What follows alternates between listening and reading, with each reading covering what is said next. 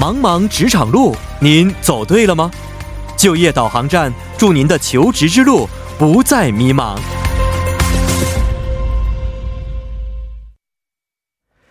茫茫职场路就业导航站为您指点迷津。那么每周一的就业导航站呢，将会邀请业界人士提供就业指南，并且分享职场经验，点亮在韩华人的求职之路。那今天呢，我们邀请到的是来自成均馆大学中国大学院的李小贝教授啊。首先，请李教授和各位听众朋友们简单打个招呼。喂，你你好，你好，主持人。你，好，你好，嗯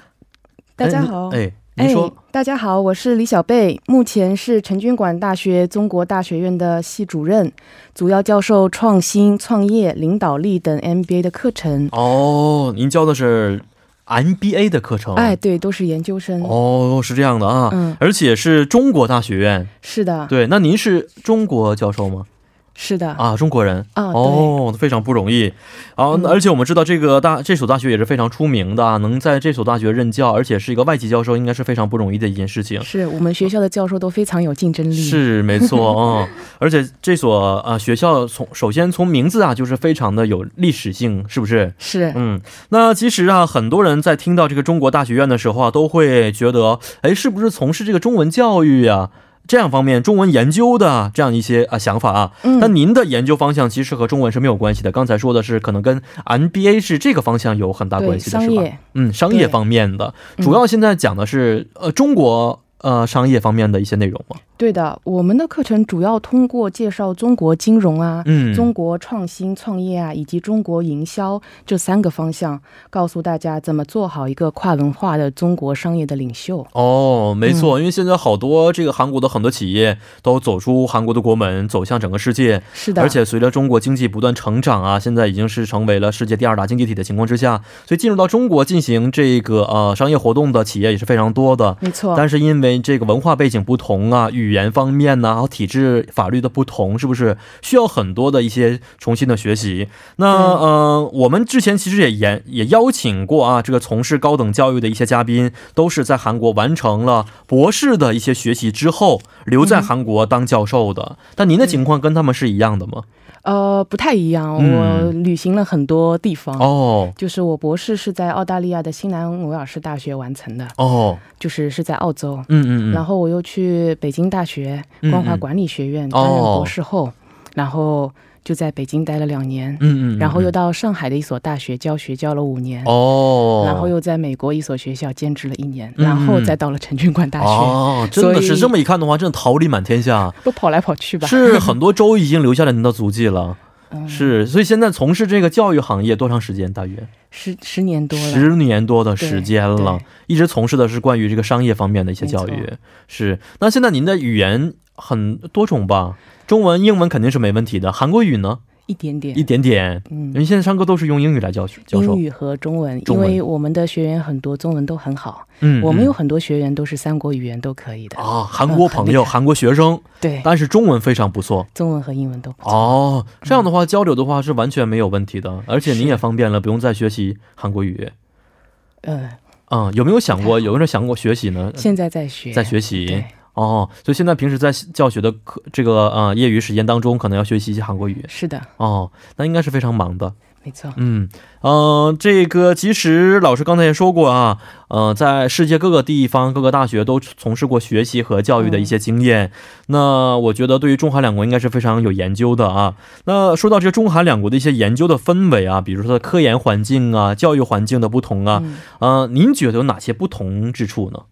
我觉得所有我工作的大学都非常重视的人才，非嗯常重视研究。嗯就是对我们的发表的要求非常高。我觉得这是研究型大学的一个必要的条件。哦，但是呢，在韩国的这个整个的氛围更加重视劳逸结合吧。劳逸结合，对，就是你要做研究，同时你也要学会放松。哦，嗯、所以就是像我办公室和我同事啊在一起，我们经常运动，嗯一起去嗯健身房啊，有些也是爱打球啊等等。嗯嗯嗯，生活过程当中还是比较灵活的。哦，还有另外一个呢，就是其实，在教授这个行业当中有一个规定，嗯，叫做非升即走。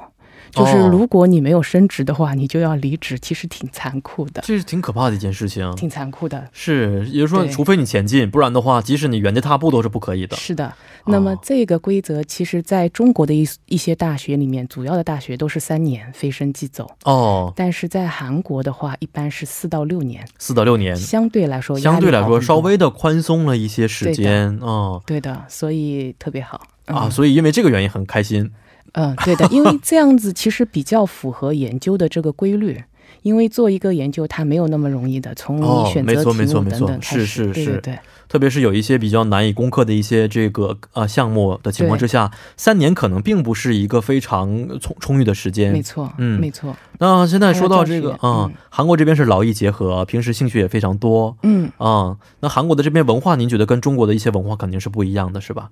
那嗯其实一些学校我看都是只是注重于研究啊，或者说我们像看一些欧美的一些学校，半夜十二点、下半夜三点，还是都是大家秉灯夜谈、秉灯学习的情况也是非常多的。韩国这边也是这样的情况吗？呃，有时候也是这样子，就是嗯有的时候我加班晚的时候，十一点、十二点回去的时候，其实看到很多楼的办公楼的这个灯还是亮着的。嗯嗯，嗯但有的时候也不是，嗯然后我们周末的时候的话，其实大多数的同事都保持着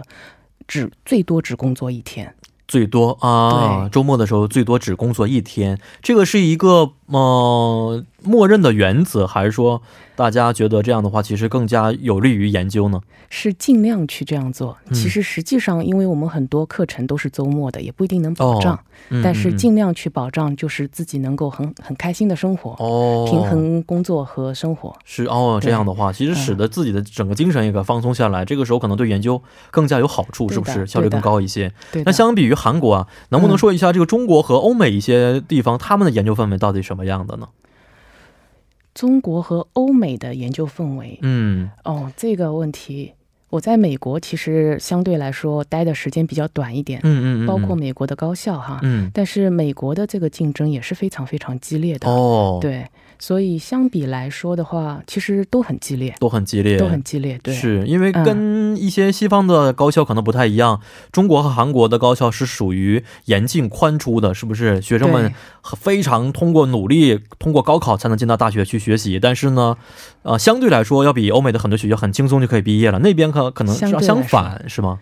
呃，在美国也是看不同学校不的，同学校的情况不一对样，。因为很多学校它的课程设置、教学方法、毕业嗯条件还是有差别，哦，项目和项目之间也会有差别，也会有一些差别在对里边。对是。那今天其实我们呢，呃，在开头的时候简单说过，今天是个特别的日子，是不是？啊、1十一月十一号，在韩国呢是叫做类似于一个情人节啊这么一个节日。是呃，在中国呢正好相反，是光棍儿节，对嗯吧、单身的节日，而且现在对变成了一个大家购物狂欢庆典的这么一个节日。是刚才我们在开场的时候说过，说一一分多钟的话就通过了一百亿金额的交交易额程度，非常非常大的对一个进步和记录啊。嗯，那呃，老师也应该知道这个双十一的节节日庆典吧？是是是。啊嗯，这个铺天盖地的宣传在中国，嗯是，但是我特别感兴趣的就是，以前我记得在我小的时候，双十一啊只是一个光棍儿节，因为都是一代表着单身的意思啊。对怎么慢慢慢慢变成了一个购物的剁手节了呢？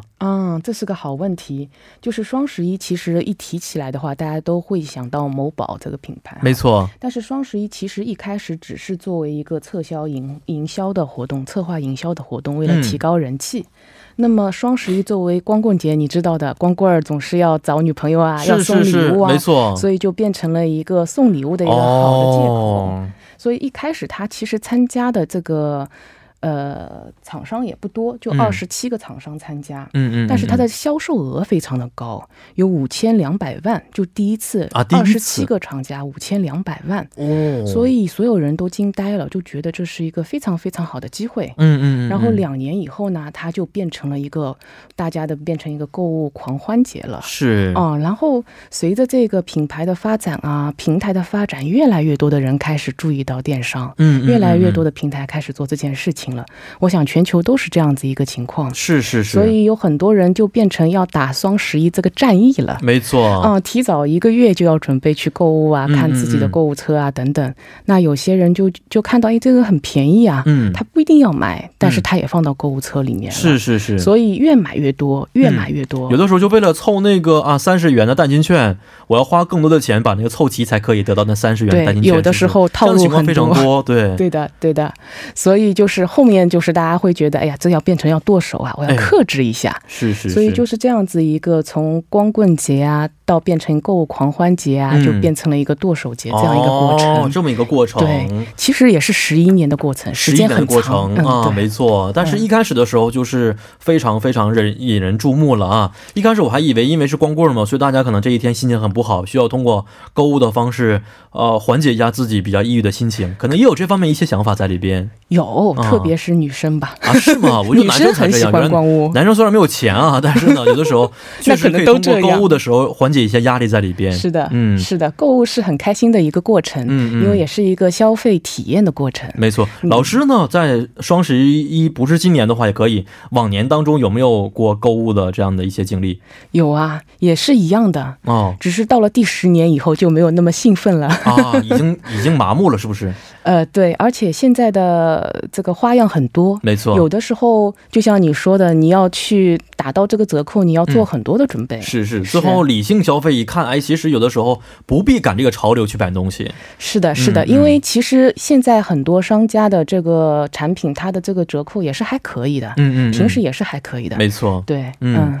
是，那其实啊，老师刚才也说过，现在呢，这个双十一庆典呢，只是用了十年、十一年左右的时间呢，成为了一个世界瞩目的购物庆典活动之一啊。嗯而且我们知道，这个双十一销售额据说已经超过美国的黑色星期五了啊。那您觉得嗯它成功的原因在哪里呢？呃，双十一成功的原因其实非常多，因为十嗯年经历了也很多。我们看一些电商的平台，主要是看它供应了什么，嗯卖给谁，嗯然后它嗯这个平台提供了什么服务。哦，所以从这些角度来看的话，首先这个双十一它要能够卖很多的货物，没就错，是要有有一个强大的供应端。嗯，其实，呃，前面我说有二十七个产品，现在如果我们来看的话，就有九千多万产品在某九些平台千上，多万对的种类的产品，对的哇，就在一个平台上。是是是，这样的话，对消费者来说，它是品牌多、产品多、嗯品类多、新品多、嗯，爆款多、是折扣多，是是是，就大家就会觉得，哎呀，这不单单是一个折扣，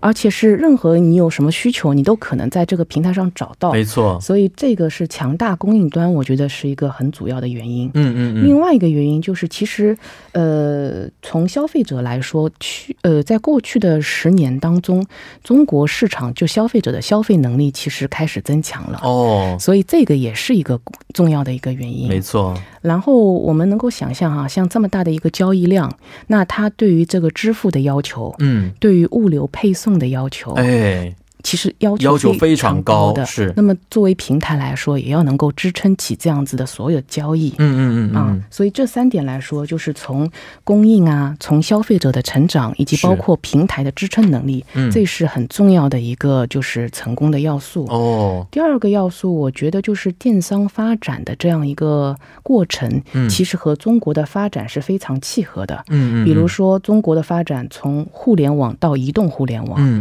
嗯那么电商平台的整个发展，它的规模也好，其实是和这个过程是一致的嗯，。哦，第二个呢，中国的整体经济在过去十十年当中，其实带来这样一个消费升级，嗯嗯，也给平台的发展、电商平台的发展带来了一个大规模的一个呃一个助力吧。嗯嗯，没啊错，第三个，还有中国的一些特别和电商有关的科技发展，其实这个也是。对这个整个电商平台的发展，它的规模做大也是起到了一个很好的促进作用。是啊，即使都是电商对和消费者和国家的经济成长是彼此促进的一个过程，没使错得现在在第十一个年头出现了今天这么一个爆款的情况，是不是？是的，是的的，嗯它没不错是一朝一夕的。是的，嗯那好的，说到这里，让我们简单的稍事休息之后，再回到今天第二部的就业导航站当中。那么在稍后呢，将会由播报员连燕为您送上二十八分在韩生活实时消息。好的，那么在广告之后呢，欢迎大家回到我们今天就业导航站的第二部环节当中啊。那今天呢，我们探讨的是关于啊双十一中国这个购物狂欢节的一些相关情况啊。嗯、在第一部中呢，老师跟我们简单分析了一下现在这个双十一在中国成功的原因有哪些啊。但是其实我们知道，这个近十年来啊，中国消费者的消费观念啊、和行为也发生了很多的变化啊。老师能不能简单介绍一下呢？这个中国消费者的呃行为有哪些变化？就是其实在中国消费的理念和消费的行为变化的非常快。嗯，在中国现在有个词啊，叫做新消费。嗯嗯嗯其实电商的主要的消费人群主力军都是九零后的年轻人，嗯，在一半以上。所以这样子的年轻人，他大家的这个消费理念，第一个就是非常多元化，没错，因为爱好非常广泛嘛。是是是，第二个呢，是以比较以自己为中心，有的时候就是以自己的爱好啊、兴趣啊、崇尚的新生活方式为主，来主导自己的消费行为。嗯，然后大家对这个高品质和高的生活的追求嗯也是越来越向往，嗯，比如说对美啊、对时尚感啊、嗯哦特别有追求嗯是，啊。嗯，有些中国的消费者特别喜欢海外的品牌，哦因为特没别的错时尚啊。嗯嗯嗯，最后对我来说，我觉得现在的年轻人特别喜欢有这种参与感、嗯嗯，共创感，哦，然后在消费过程当中有一种游戏的感觉。是是是对是。所以这是我们看到的一些中国的新消费的一些不同的体验吧。没错，老师刚才在嗯休息的时候也简单说过，说今年这个双十一有很多海外品牌也进入到了对的，啊这次购物狂欢节当中啊，对的引起了很多中国朋友消费者的这个喜爱。是的，是的，是，嗯，嗯，而且现在年轻人们也是消费能力也是有了。对，大然家后特别关注一些就是高品质的海外的品牌。是我对看了一下，是很多世界大品牌的主力消费人群年纪都不是很大。我们预想到说四十五十以上有一些消费能力的人群，其实并不是他们，对更多的可能是二十多岁、三十岁，呃，光过一点点的这样的一些没人错，群，是没不错是？，而且消费能力非常强。没错啊，嗯都。呃真的是嗯挣五千敢花四千五，一般好多人都可能更多一些吧。会，现在好国内有这个新的一些消费方式嘛，分期付款的有方有式。有很多金融方式，嗯，对嗯对。那今年这个消费热点有哪些呢？今年的消费热点其实和往年差别，除了前面跨境的产品哈嗯嗯嗯，海外的品牌以外，其实和往年也是差不多的。哦，比如说哈，有些呃家电，比如因为家电它更新比较快，技术嗯含量比较高，哦所以智能家家居啊、小家电呐、嗯手机啊，其实哦大家会等到双十一来买。啊，这个还真没想到，因为我觉得对家电是不是大家觉得，哎呀，像我们爸爸妈妈或者我这个年纪就觉得没用过三五年、五六年的话，觉得这个换的话是不值得的，因为花那么多钱买，是不是？那最近年轻人可能想想法完全改变了，肯定啊，你哦想手机它更新换代特别快嘛，是是，而且这个也是一个时尚的标志。嗯啊，这是一类。第二类，其实大家对美妆啊、化妆啊、这种产品也是特别感兴趣，嗯因为嗯现在美妆、化妆已经不是传统上的一些，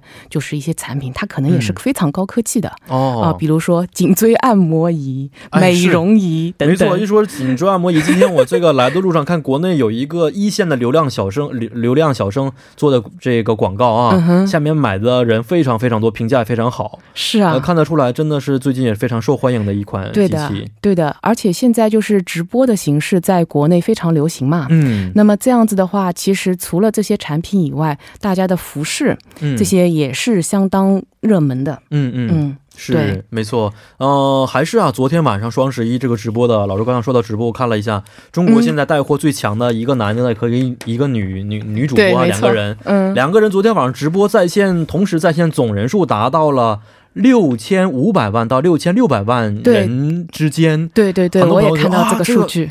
很多在韩的朋友看见了，说啊，这个比韩国人口还要多一下，是不是多了一千多万？嗯，看得出来，他们俩带货能力实在是太可怕了。对对对、嗯非常厉害。就是有的时候有些明星都要找他们，是啊，跟他们合作的人现在越来越大牌了，都是。没错没嗯错、那如果站在这个电商角度来看待这个问题的话啊、嗯啊，嗯可能我们听众群当中有一些在做或者计划利用这种两地资源优势从事嗯啊、一些跨境的电商活动的一些朋友，那您觉得当前做中韩跨界电商的环境如何呢？是一个好时期呢，还是说已经度过了以前的黄金时期？就我个人来看，我是非常看好这个就是跨境电商这个大环境的。嗯嗯嗯，因为呃这几年的数据哈，在电商平台的国家排行榜上，中韩国是在中国进口和出口排名都是前三的。哦，这也就是说明，其实大家对这个两国的这个产品都非常的认可，嗯，这是一个个非常好的基础。那么，二零一九年其实对于中国来说，就是做了一件大事儿，就是嗯二零一九年通过了电子商务法，哦，也就说明啊。进口产品将会得到中国官方的扶植，嗯，那么这个对就是一个合法的、有哦效的这个进口环境来说是非常有帮助的。嗯嗯另外一个呢，从电子支付方式来说，网络平台来说，网红市场来说，其实两个国家也是相对比较成熟了，嗯，哦，大家都比较接受，嗯，嗯所以这嗯可能是一个高速的成长期。嗯嗯而且今年的话，在两国都有建立了一个保税仓库，哦，那么以后的话，这个跨境的产品它都能够在这个保税仓库当中进行物流，哦，相对来说，它就得到了一个物流的保障。是是是对，然后呢，在中国市场上，它其实呃。相对来说，品牌渗透的方法，因为也有十年的这个经验的积累，嗯它的嗯嗯方法已经比较成熟了。没错，那么，韩国无论是大品牌还是小品牌，嗯，都能够有进入的机会。哦，所以从这几点上面来看的话，我个人是比较看好这个跨境电商这个市场的。哦，是这样的，所以现嗯在做其实也不是很晚啊，只要努力去做，抓紧一些没错领域和机会的话，也会成功的。是啊的，是，那老师您看一下，说到这个韩国的一些电商和品牌的话，您嗯觉得现在韩国哪类产品，呃，会成为今年中国双十一期间的一个大势产品呢？嗯，我觉得韩国的产品的话，首先还是美容类的，美容美类容类的，嗯对，比如说一些面膜产品啊。嗯，化妆品啊，等等护肤产品。那么，其实现在中国消费者更加除了爱美以外，也更加注重健康，是，所以健康相关的美容产品可能也会得到一个支持。嗯，然后第二类是韩国的服饰，其实爱美的中国女性其实特别喜欢看韩剧，哎，也很喜欢里面的这个服装是，啊。然后第三个呢，就是名牌的电子产品，嗯名牌的电子产品有很多旗舰店，嗯，那么这样子的话，话，其实它的销售是得到保障的。是哎是是啊，这些方面啊，嗯美是容的类的，还有一些韩流的一些服饰方面的，对的，还有一个电子产品啊，一些大牌的电子产品也没是错非常受受到您欢迎欢迎的没啊。错。嗯，今年还有个新趋势还，有新趋势，对嗯特色农产品，特色农产品，比如对说比如说前几这年个我看这个韩国某一款的牛奶在中国卖的非常火，牛奶也是，是然后有有些产品你是想不太到的，就是一些色拉，比如说啊洋葱做的色拉。是吗？对对对，因为呃，有些中国消费者他按常新嘛，哦，嗯嗯，对啊，会这这有一个些这个也特色可。以啊，对是吗？对这个哎，对我来说真是个渠道。对，这个这个在那个现在在上海不是在进行那个进口博览会嘛？。对，然后这个在韩国馆里面最受欢迎的一款产品就是就是哎呀，是色吗？拉，对，啊，因为我现在很多韩国的朋友啊，旁边一些韩国朋友，他们是做这个健身的，嗯，他们跟我说说，哎哥，你看看我在中国卖这个色拉呀，嗯啊，或者说是卖一些什么呃绿色的什么鸡肉啊，能不能受欢迎？我说这个不一定，我不知道这情况。嗯我觉得的话可是以试一试不一定啊，但是老师对觉得这个，因为今年是一个大事，受对很对多人的欢对迎，对对，哦、这有个特新色趋的势，嗯，是可以的，关注一下。可以嗯关注一下，没错，那呃，中国的双十一还有我们刚才说到的美国黑色星期五，是不是？嗯，嗯，受这两个活动的影响，韩国呢也是在十一月份掀起了一个叫做本土的购物旅游体验节啊，看来这个名字叫做 Korea Sayer Pesta。那我们称为这韩版的黑色星期五啊，嗯呃，而且呢，这个活动当中，除了有一些企业的参与之外，还有政府的一些支持和促嗯进作用。那相比这个中国的双十一和美国的黑色星期五，韩版我觉得这个黑色星期五总是觉得不是特别的尽人意。嗯那老师觉得问题是出在什么方面呢？呃，两者的形就是模式还是有些差别的。哦，就是中国的双十一，打个不恰当的比方哈，它就是像在电商平台上开了一个全球的大集市，哦，在同一个时间点上，人、东西。在同一个时间点上都集中在那里，哦，而且大家可以在网上浏览、预售、下单。嗯，对于大家来说，你可能只要看一看这些屏幕，按一个键，然后没错这些货品就到家了，是是，那么非常方便。嗯，而且有的时候有这些呃智能推荐，嗯嗯，你嗯去看中一个产品，它就会把你感兴趣太推可荐怕给你这个了。哦，对，所以就会持续的加强你去消费这个过程嗯嗯嗯哈，所以它非常客户导向，而且非非常的覆盖的面比较广，一嗯，线城市、五六线城市都可能对都这可个感兴以，趣是，的，所以都是在网上的一些行为。嗯，那么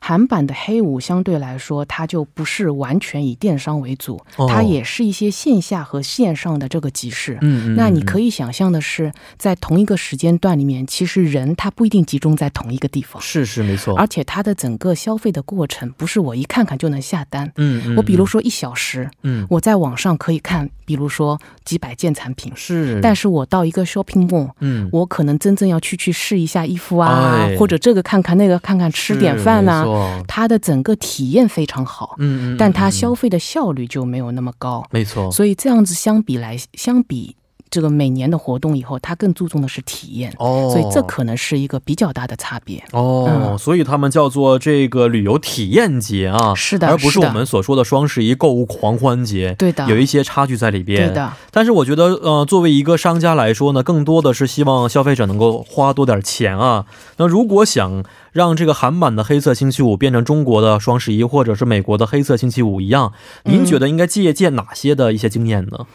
呃，我觉得还是从商业的角度来看，嗯，首先你还是要在某一个就是同一个时间点，在同一个平台上面能够聚集更多的产品啊、哦，这一点上面其实可能要发力的地方还是在网络上，网在络上线上，嗯，嗯因为你线下的话，它空间有限，时间有限。嗯第二个呢，就是其实还是要拓展它的海外市场，哦，韩国的产品它的概念、质量、品牌都非常好，没错，只是你缺乏一个方式去拓展。嗯，嗯那么电商嗯平台就是一个很好的一个方式。嗯，比如说哈，就韩国 S 品品牌的一个手机，今年双十一在某个平台上，它是两秒就售罄了，哦，两秒就售是就卖完了我。手稍微抖一下的话，我都抢不到这抢手机不到了就嗯所以从这个角度上面来说，其实好的产品，嗯，好的宣传，嗯通过适当的渠道，就是能够扩大到更多的消费者的手里。嗯这个嗯我觉得就是也是需要去做的，是更多的产品，更多的